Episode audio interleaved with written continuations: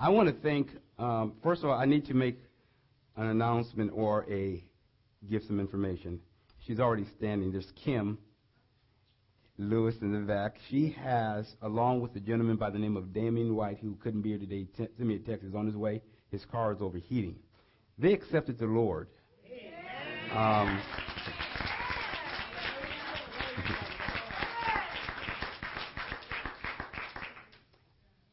what we did, we went into the back, we talked, gave them the information, information and some scriptures regarding what it means to be saved, and both of them um, accepted the Lord that day.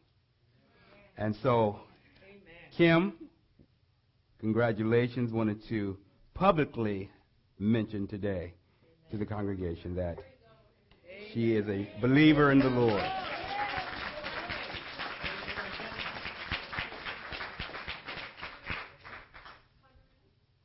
Uh, we will, we can, we can do this. Some things we need to do. We may not do it today, but we will do that. Her and actually, da- Damien, there he is. Just talking about your brother. He's the other one that accepted the Lord. His car was overheating, but he's here. I want to draw your attention today back to chapter 2. Brother Joe Anderson, Ronnie's friend, Joe came to our Bible study a few weeks ago in Petaluma, and uh, he's been there. And so, Joe, we want to thank you and welcome you here and uh, say he's going to be there. So we want to thank God for our brother Joe in the back today. The Lord is doing a marvelous work. Is there anyone that I'm missing? Robert is here, Jasmine's son. Robert got into a school down in Palo Alto, and uh, saw him on the weekend. But he got into this very good school. It's a boarding school, and it's a very, it's a great privilege. And uh, but he's there. But he's here today. So Robert, we know who you are. Just raise your hand. He's home today with his mom. Today in Sunday school, we had a visitor. I mean, a person who came.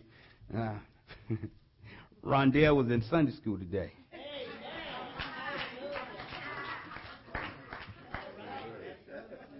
And I need to make I need to really make fun of somebody today and and uh, but I'm not going to do it too long. Rhonda Douglas has been coming to Wednesday night Bible study. And, and, and Rhonda has been fairly on fairly on time. She snuck in on Wednesday. Literally, I was writing on the board and turned around and she was sitting there. I said, Where did you come from? Didn't her come through the door. Didn't her come through that side. And she came and sat right by her mom. But she was, she's been here. Taking notes. And so, Rhonda, I just wanted to publicly acknowledge that because it's important. And everybody else has been coming. I, am wearing glasses while I'm reading. Don't don't think that this is perm. This is permanent. This is permanent. Florence, don't apologize. I need to apologize. This is this is unusual for me. But I can't say I see better when I'm reading. So before I, t- I told you I was sitting over by that window. So trying to see. We're continuing our series today in the book of Acts. And Acts chapter 2, verses 36 through 47, I'm going to read. Today I'm going to ask you, I'm just going to take these, these things keep falling off here. I'm going to ask you to stand today while I read the Word of God. Acts chapter 2, beginning at verse 36. And eventually I'm going to buy the church we're going to get another computer and I'm going to download another program, the NIV, since that's primarily what I use. We'll have different versions, so whatever any version a person is reading will have it.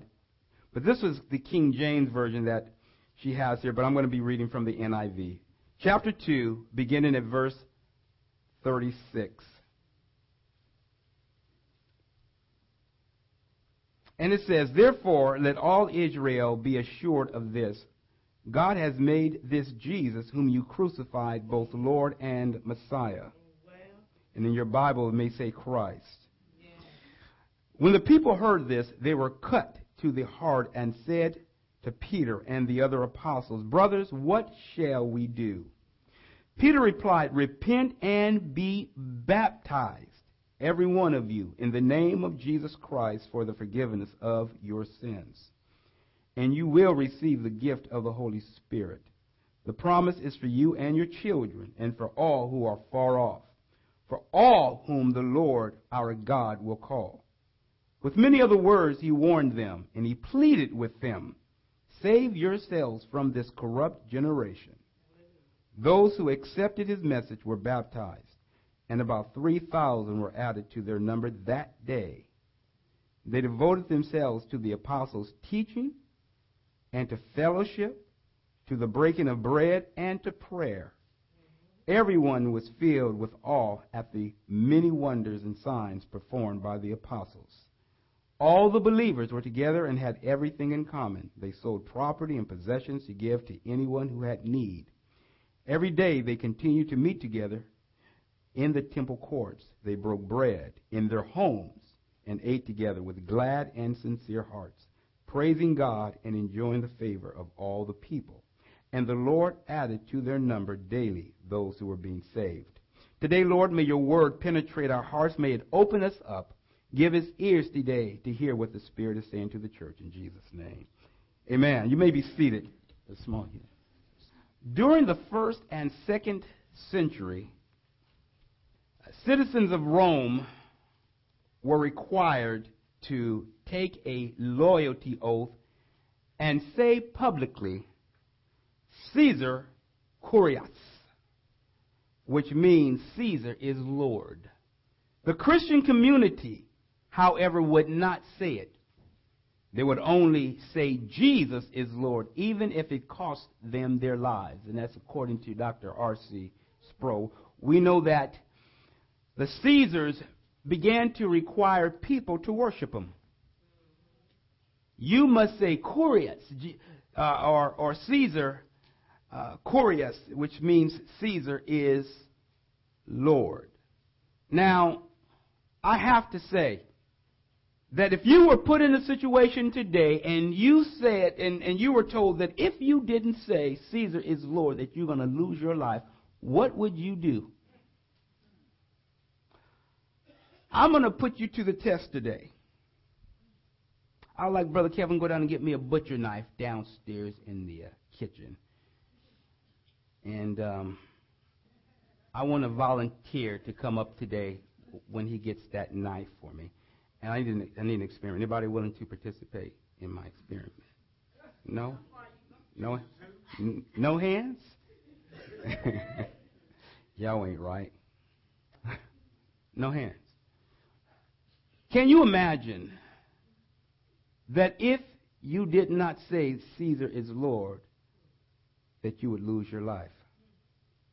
Can you imagine that your life is hanging in the balance, and the only thing that you needed to say in order to live was Caesar is Lord? How many of you would quickly say Caesar is Lord? See, one honest person lift his hand back. I say it in a minute. He said, a couple people. there is a, how do I say this? There, there is a um, phenomenon that we are dealing with today where the Muslim community is saying that if you don't worship the way that we do, we will kill you. Not all that if you don't accept our teaching, Sharia law is part of their belief that if you don't accept our belief, we will kill you. There are Christians today, right now, losing their life because they won't bow to Islam. Or just because they're Christian. And when you look at the beginning of the church in Acts, it was wrought with hostility, anger, it was wrought with death and dying that we will come to later. It was a situation that if you didn't believe in your heart that Jesus really was Lord, you'd cave. You'd give in. And there was such pressure by Rome, by the Caesars, there was such pressure to honor them as Lord and to say it that they go to any extent possible to make you say it. And Today, I know that many would cave because when we're simply talked about, we quit. If a person said a few bad things about us, we give up and say they have said some bad things about me. If you leave your religion on your sleeves, I don't have any sleeves on this morning, no long sleeve, short sleeve, but if you leave your religion hanging there, it's not going to last. It's not going to do you any good.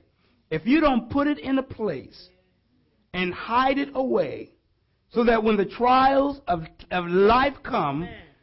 and the and the issues of life, if you don't prepare your heart, you're going to give in. Yes. Yes. This world and culture today is demanding things of you that if you don't take a stand, it's going to catch you. It requires that you participate and go along with the program. Caesar said, Don't cause no problem. You do what everybody else is doing. Everybody is saying Caesar is Lord. If you don't want to lose your life, you better agree. But the Christians says Jesus is Lord. And it became such a, a witness that people began to lay down their lives for the name of Jesus Christ. Amen. To the point where Peter, right now as he's preaching this in chapter 2, is risking his very life because of the things that he's saying. Today, our culture says don't make any waves, don't cause any problems, don't tell people the truth. Tell them what they want to hear, pacify them, but don't tell them the truth. So the Bible says that people have gathered around them, teachers, to tell them what their itching ears want to hear. Tell me something that's going to tingle my ear and do nothing for my soul. The Christian says, Jesus is Lord. Point number one, if you're writing it down, Jesus' death was a necessity for life. Jesus' death was a necessity for life.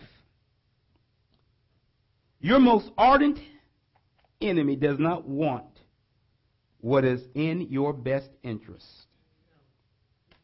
There's never been a time in history when Satan has not opposed Christ when he's been cast out of heaven. There has not been a time when Satan has ceased to cause a problem for the church Amen. and the people of God. Those that were yelling to crucify Jesus are now standing before Peter because they asked for an explanation of how the Word of God could be spoken by a people in their native tongue whom they knew had not learned that language. How is this possible that we are hearing the Word of God? They asked for an explanation. Peter's preaching was a catalyst that allowed these people to listen to a sermon about the man Jesus. This was actually the Lord and Messiah that they had been waiting for and that they crucified.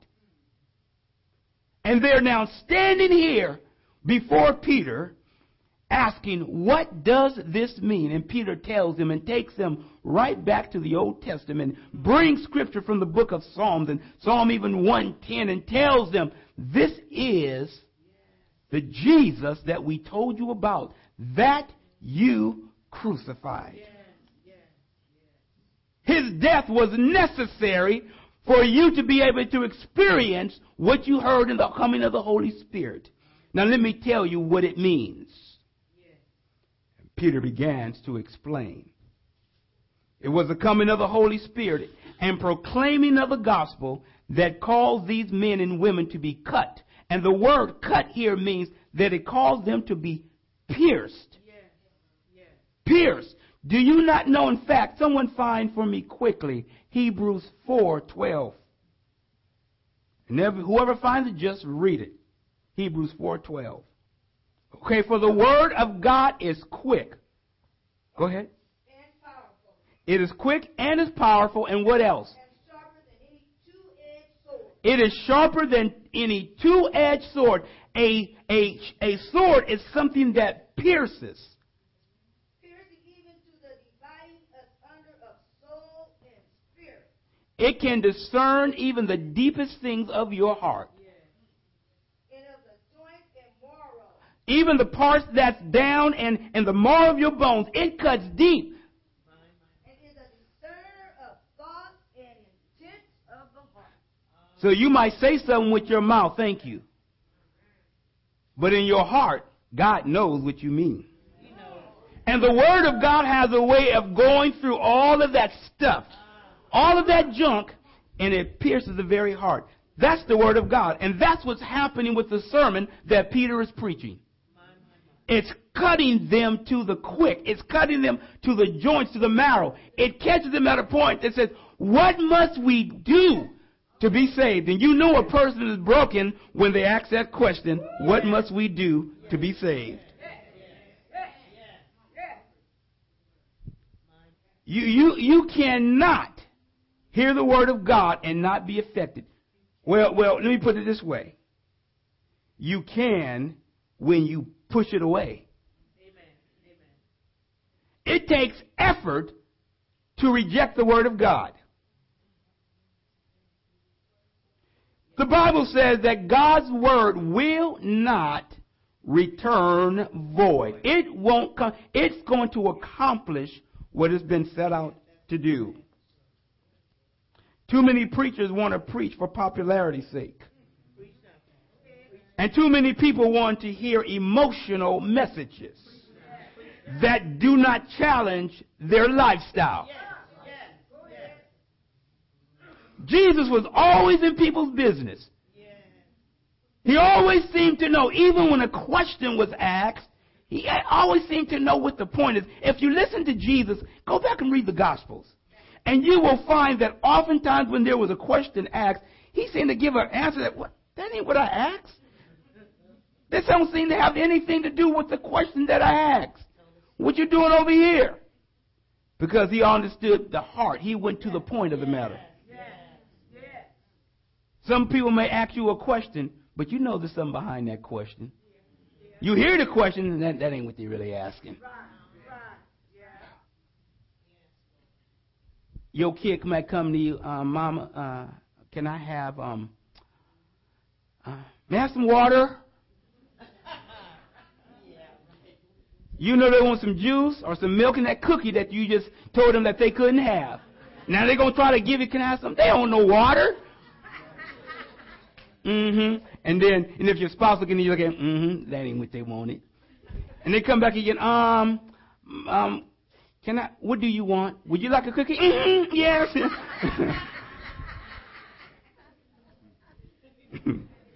That's how people are.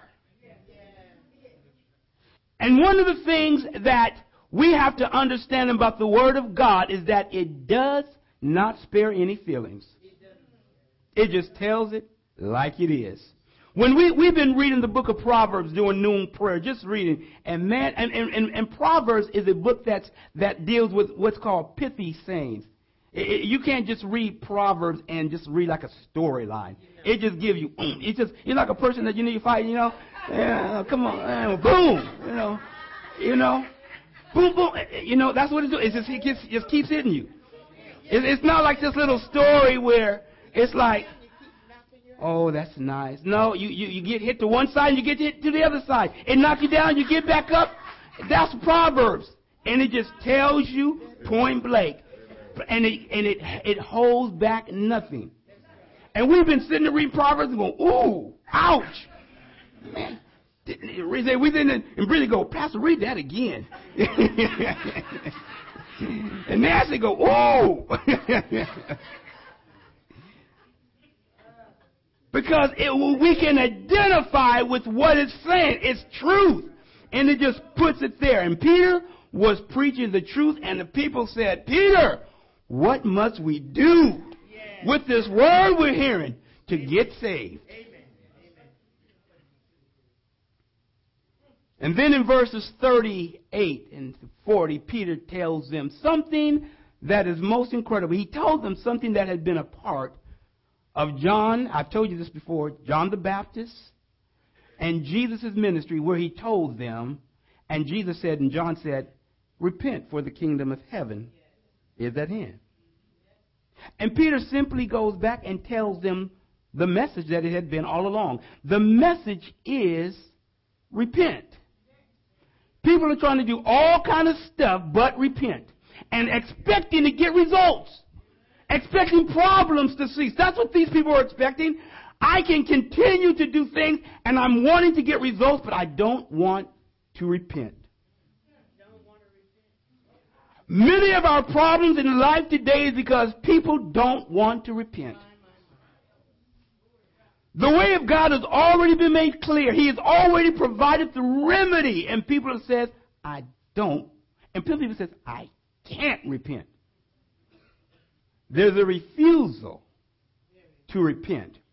And when the people refuse to do what God says, because even in this group that, that came to the Lord, there are others that said, no, we're not going to change. There's such an aversion today by people to turn. We don't like turning from things that we want to do, even if it displeases God. No matter if God is displeased, we don't want to change. These people who were in Jerusalem were trying to carry out the law of God even after many had been involved in killing Christ about six weeks earlier. They wanted to carry out the law, but they killed the lawgiver. They killed the very one who came to set them free and tried to still carry out the tradition when the real person had already come to give them life. They said, no, we only want the symbol. We only want to feel good, but we don't want the change giver. Jesus Christ is the change giver, and they said we don't want him. Yet we want to experience change. It's an impossibility. And they chanted when Pilate stood there said, What should I do with this man called Jesus? And they said, Crucify him. Because he makes us look and feel bad. We want somebody to tell us what we want to hear. Give us Barabbas. Give us the insurrectionists. Give us the person who's out killing people. That's who we want to be released. We want Barabbas. But at this time,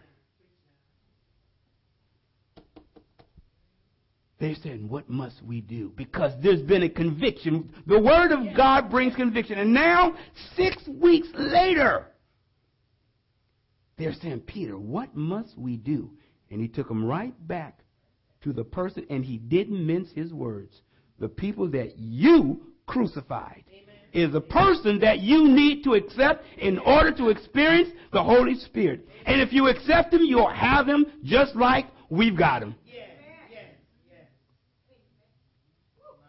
The religious leaders are more concerned about not working on the Sabbath. So they wanted to hasten the death of Jesus Christ on the cross because it was getting late in the day and they needed to be sure that the observance of the Sabbath was kept while they killed the Savior who fulfilled the Old Testament. Kill him, give us the Sabbath.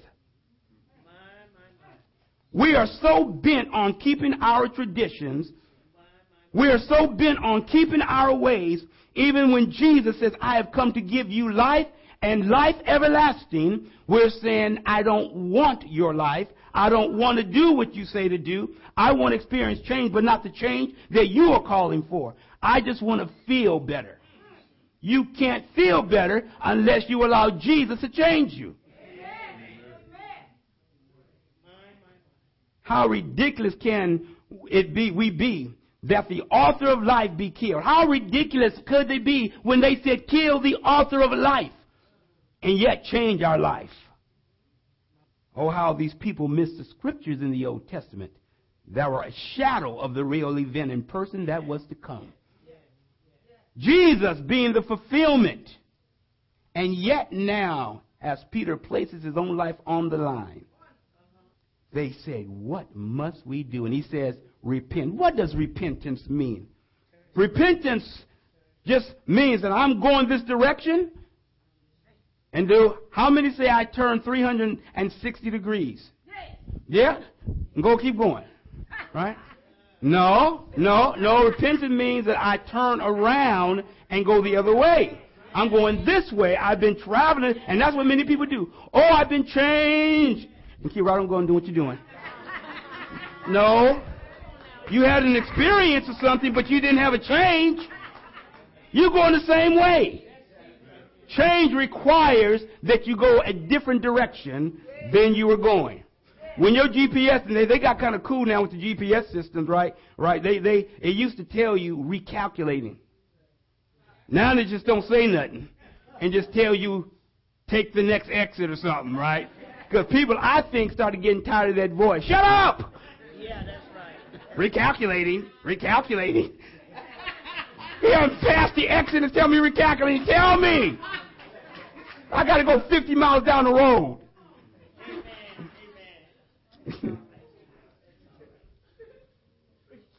so he tells them that they need to repent. And he says, You will receive the gift of the Holy Ghost, the Holy Spirit. The promise is for you. It's not only for you, it's for your children. And, for all who are far off. In other words, this, this salvation that came through the Jewish nation, Jesus was using the Jewish nation to, to, to bring the world to himself. Is it a little warm in here? Do you want some air? Is it? Is it a little warm? Well, the heat, the, the air conditioner don't think it's warm. That's why it came on yet. the Jewish nation was used by God. Says, I want you to be the, the instrument that I use to bring the world to myself. And many of them rejected the author of life. Those that were coming, that Jesus was bringing, were like from olive, wild olive branches and different trees. And God was bringing them together to make them one body. He was grafting them in. Christ, his, his desire was to always, always have his people worship him. Doesn't make a difference that he chose a nation to work through. Right? But he, chose this nation. He could have chose any nation. He chose this nation. And people are upset because of the nation that he chose to use. They were upset because they thought he's supposed to come in a certain way to deliver them. Here they are under Roman rule. They said, oh, our Messiah is going to deliver us from all this political stuff. He's going to come and rescue us. And when Jesus died on the cross, all their hopes died. Uh, he's not the Messiah. And the religious leaders are fighting against him because they were jealous because of the crowds that were following Christ. They wanted people. They didn't want the Savior. Just like us today, people want things, but they don't want Christ. We say that, you know what? Christ says, come to me. And, and, and you know, uh, all you that are, are what? Are heavy laden, and I will give you rest. Our hearts can be so heavy sometimes. And the Lord says, bring it to me. And what we do, we seek the things that God can do. We seek things rather than Jesus, who is the person who can deal with everything else. If you come to Him, you got everything there is. Rather than just the individual stuff. See, like I said before, we want relief from things, but we don't really want change. Jesus says that when we give him our all and our very best and bring it to him and leave it in his hands, he'll take care of all the rest. That's what first fruit was all about. When, when they gave the first fruit to Christ, he says, now because you brought me the first fruit, I'm going to bless all your crop. I'm going to bless it all because you brought the first to me. And now because of that, my blessings are on your entire life. It's over everything that you own. Anybody got a dollar? I can say for a minute. Brother Larry got a dollar. He got two. I'll give me two. Give me two. I'll get back. I'll get back. Thank you. I ain't giving this back to Brother Larry.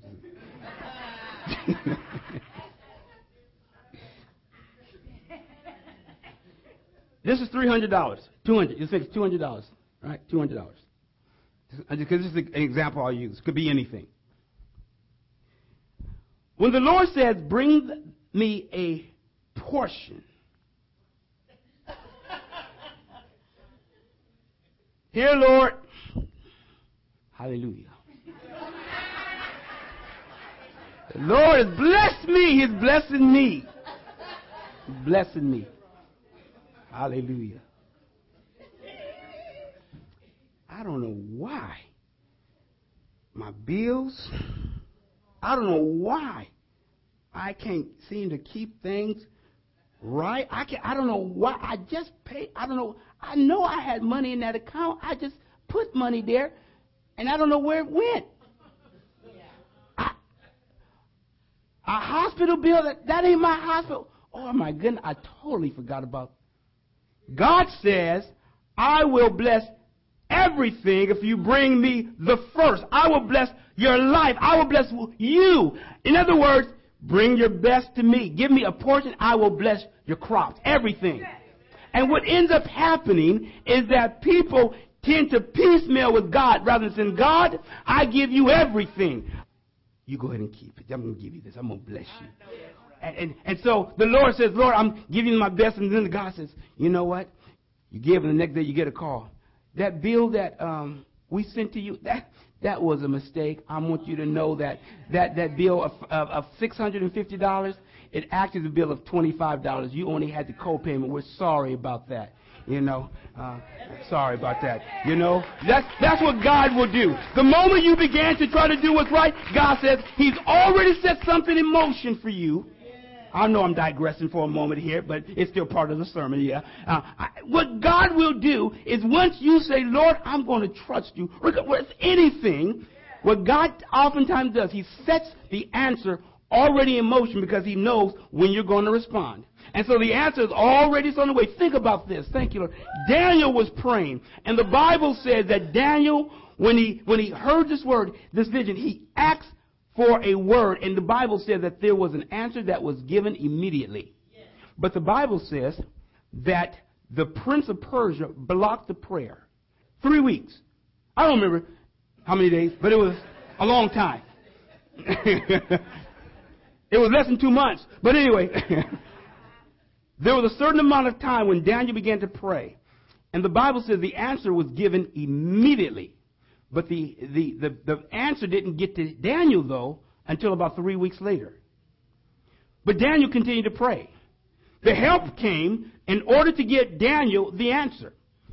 Daniel's perseverance in prayer and continuing to seek God and be faithful, God gave him the answer that he needed and that he desired and that he requested. The answer was given, but the enemy blocked. Sometimes our prayers are hindered through disobedience, but it's also sometimes hindered because God has sent and the enemy does not want you to receive what God has for you.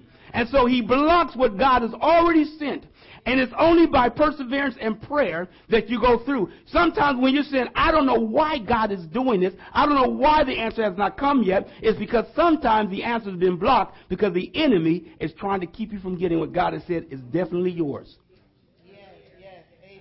And so you need to understand that God's faithfulness, it says, bring it all and I will bless. So going back to the first fruit. So when they gave the first fruit, God says, I'm blessing everything. Stop trying to piecemeal your giving to God. Stop trying to piecemeal your life. Give your life to Him. Don't keep corners of your life saying, this is for me, not for God. I'm going to keep this sin, not this one. Give your life to Him so He can change your life. You can't do it on your own. I've tried to do it on my own. You can't do it on your own. He says, give me your life. And that's Peter's message here. He says, come to Jesus Christ. Give me your life and I'll do the changing. And the Bible says, with many other words, verse 40, he warned them and he pleaded with them. Save yourself from this corrupt generation. Those who accepted his message was baptized and about 3,000 were added to that number that day. Point number two, I'm going to quickly be out of here. I can't even get to my third point today. Baptism. Did it save them? Baptism. Repent and be baptized. There is a misunderstanding today about what baptism actually is and what it's for. Today, many people say that I was baptized as a child. I was baptized as a young person. Why were you baptized? When you got baptized, what was it for? Well, everybody was sitting on the bench and they told us that we had to get baptized. So I got baptized. So you got wet, basically.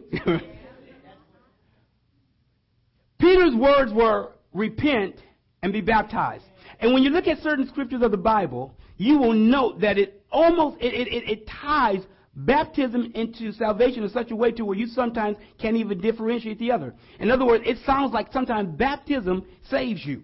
That's how it is worded oftentimes in the Bible. Why is that? Because baptism was so intricately tied to repentance that it was so necessary to show that one's life was now with Christ as an example of showing people that you had to be baptized because it was a testimony. When Peter says repent and be baptized, he gives the instructions of how the order is. First comes repentance.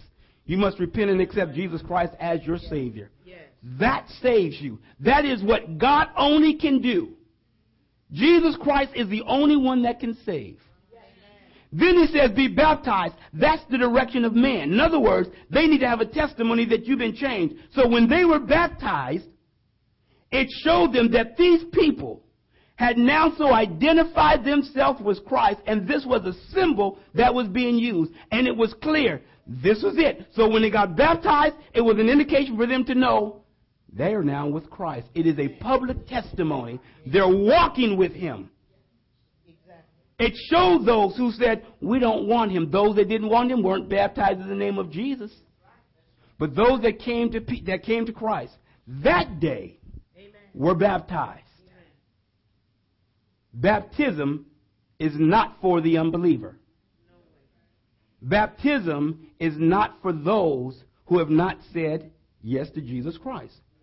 Baptism is for every person that has said, Yes, I've accepted the Lord as my Savior. It is not optional, it is a testimony. When people say, "Oh, I don't think I need to be baptized," I don't think, mm, no. Wait a minute. The Word of God has said there needs to be a testimony for people to see. It's not saving you, but man, is it a testimony? And if Jesus Christ was baptized, don't you think? Amen. You know?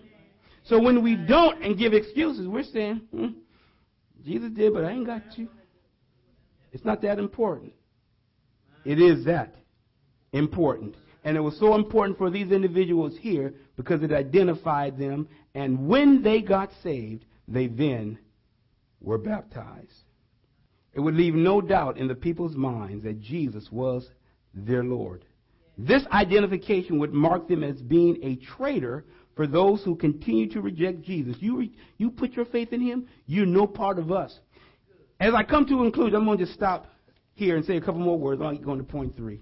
And that is, in the New Testament, because of Jesus Christ and the rejection of Him, the churches were not, the people were not meeting necessarily in the temple. They went to the temple courts to pray. The activity was still in Jerusalem, all these things, but the churches were actually started in houses. They went to house to house breaking bread. Because they were rejected by the priests, they had to have a place to meet. Because anyone that put their trust in the Lord, they were excommunicated from the church, the temple rather. You can't worship, so he says, fine. And if you read certain parts of Acts, you'll find that some of them just went right next door and just went to the house and worshiped God there. While, while those in the temple continue to carry on an activity rather than a true change. What Christ is saying today that you need, you need to repent, you need to change. There has to be an inward working of God in your life. It's the Word of God that brings the change. It was the Word of God that brought conviction to those individuals who had crucified Jesus just six weeks earlier, and they're saying, What must we do? It was so powerful. Peter's sermon was so powerful that the hearts of those peoples were pierced, that they were cut so deeply. He says, Man, we, want to, we don't want this guilt on us. We don't want this feeling. We want to be saved. We want to know how can we experience this. And he says, repent and be baptized. And not only what we received, he said, you receive the Holy Spirit. And the Bible says that day, about 3,000. And then you keep reading. And then it talks about the teaching. Do you not know that they began to meet every single day? And the Bible says that the Lord added to their numbers daily those that should be saved. I thought how, increase, how incredible, because it says that they committed themselves to the teaching of the apostles and the others. Preaching is, the necess- is necessary for the acceptance of the Word of God. People hear the Word of God as pierced. They, they hear. And then there has to be an instruction about how do you live out this life. That's why many people's testimony is so weak today in, in churches. Because they don't know. Because they won't submit themselves to the teaching of the Lord. And what happens is that the enemy just rakes them over the coals all week. Woo, hey, Yeah. woo. And why is that? Because the enemy's job is to take what you get today and make it ineffective. And so what happens when we don't put into practice and begin to continue to learn, the enemy steals it. He sits there waiting. He's sitting right now outside that door. Hey, hey, hey, I'm waiting for. He got the imp out that door, probably over here, by your car. He got probably got somebody waiting to hit your car too. Bump into you. Say, I know what to get. He has a task just for you. He's got one for me too. He waiting. And so when I come back together, because man, let me tell you what the Lord did this week. Satan was ready. He was right there. But let me tell you what the Lord did. when I can't hear your testimony or others can't hear, do you not know that the body misses your ministry? And so when Peter says that they submitted themselves, I said, wow. If I had to live this life in isolation of all of you, I don't know if I can make it. I mean, I probably could, but I mean, it'd be hard. I don't, I don't know. But without Jesus, I couldn't make it. I want you to bow your head. Peter's Peter's message to the people were to the very ones, many of them who had been in Jerusalem for Pentecost, and many who had participated in the crucifixion of Jesus. And rather than Peter being so angry, he spoke to them. And let me say this it was also a message of judgment because he warned them of things to come. And the only way that he was able to do that was to tell them of the judgments of God that comes upon sin. Preaching must include judgment because God's side of holiness is also judgment. There's a side of love in regards to his wonderful nature of who God is, but it also the holiness requires judgment. That's what holiness actually is. God's side of judgment. God has to judge sin. He did it through Jesus Christ so that we wouldn't have to pay that price. So it takes a whole lot to push God away. It takes a lot. But when there's a breaking of the spirit, there is a, a, a melting of that, the Lord does the work. And these people were cut to the spirit. Today, I don't know what all of you may be going through, but each of us have our own things in our life to where we are struggling with. And I can tell you assuredly that I can't do it myself. I could never, ever get through this stuff on my own. The things that Satan has out there waiting for us, if, you, if, if we could see it and the Lord wasn't blocking some things, it would freak us out. He's, he's not, Satan is not tempering your trials. He's trying to destroy you. God is the one who's tempering just what can come to his people. Satan is throwing everything he can, and God is sitting there blocking. He's just sitting there, you know, keeping that back, holding that off. He's, he's just doing it. But God's hand of mercy can only ex- be extended for so long. Because God's side of judgment also has to kick in. And then when we do experience certain things, it's not oftentimes in the full, in the full measure. And so the Lord holds back. And the Lord just says, just come to me. Bring me yourself. Be that first fruit. And what I would do, Christ was being that first fruit, and you're in him, I, I will block, I will hold, I will guard, I will keep you from having to experience some things. And the things you got to go through, he says, I'll be right there with you to get through it. If there's any people, any person in this place today that you're just saying, you know, I'm tired. I'm really just tired. These people were tired. They were fighting. They didn't even know they were tired. And they said, Man, what must we do? Just repent. That's simple. Just repent. Lord, forgive me. I'm sorry. I, I present, just give you myself. I just, the Bible, the song says, I just give myself away. Today I encourage you just to give yourself to the Lord and allow Him to do such a work in your life. Today, Lord, as we have heard the Word of God, we are reminded that repentance is necessary. It is the Word of God that brings the change. It's the Word of God that brings conviction. It's also the Word of God that brings the healing. It's all about Jesus Christ. It's all about the work that God has been doing and wants to do in and through our very lives. We pray that God, the, the resistance meter in our lives will go down, so far down to where it's no longer an obstacle.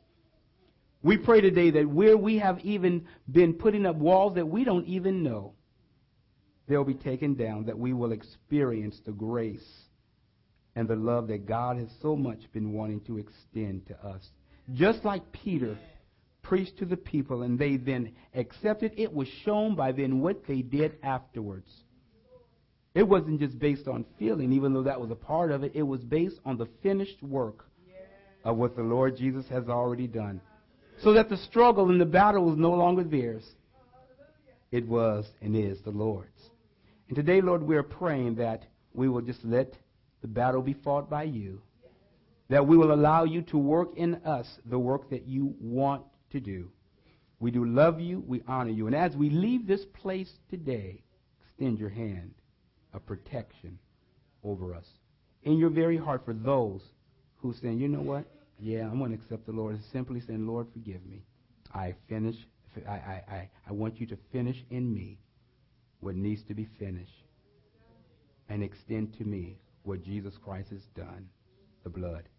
That's all it requires. That's all it requires. Anybody in this place today that says, yeah, given to you, Lord, I give you myself. I want you to contact me after this.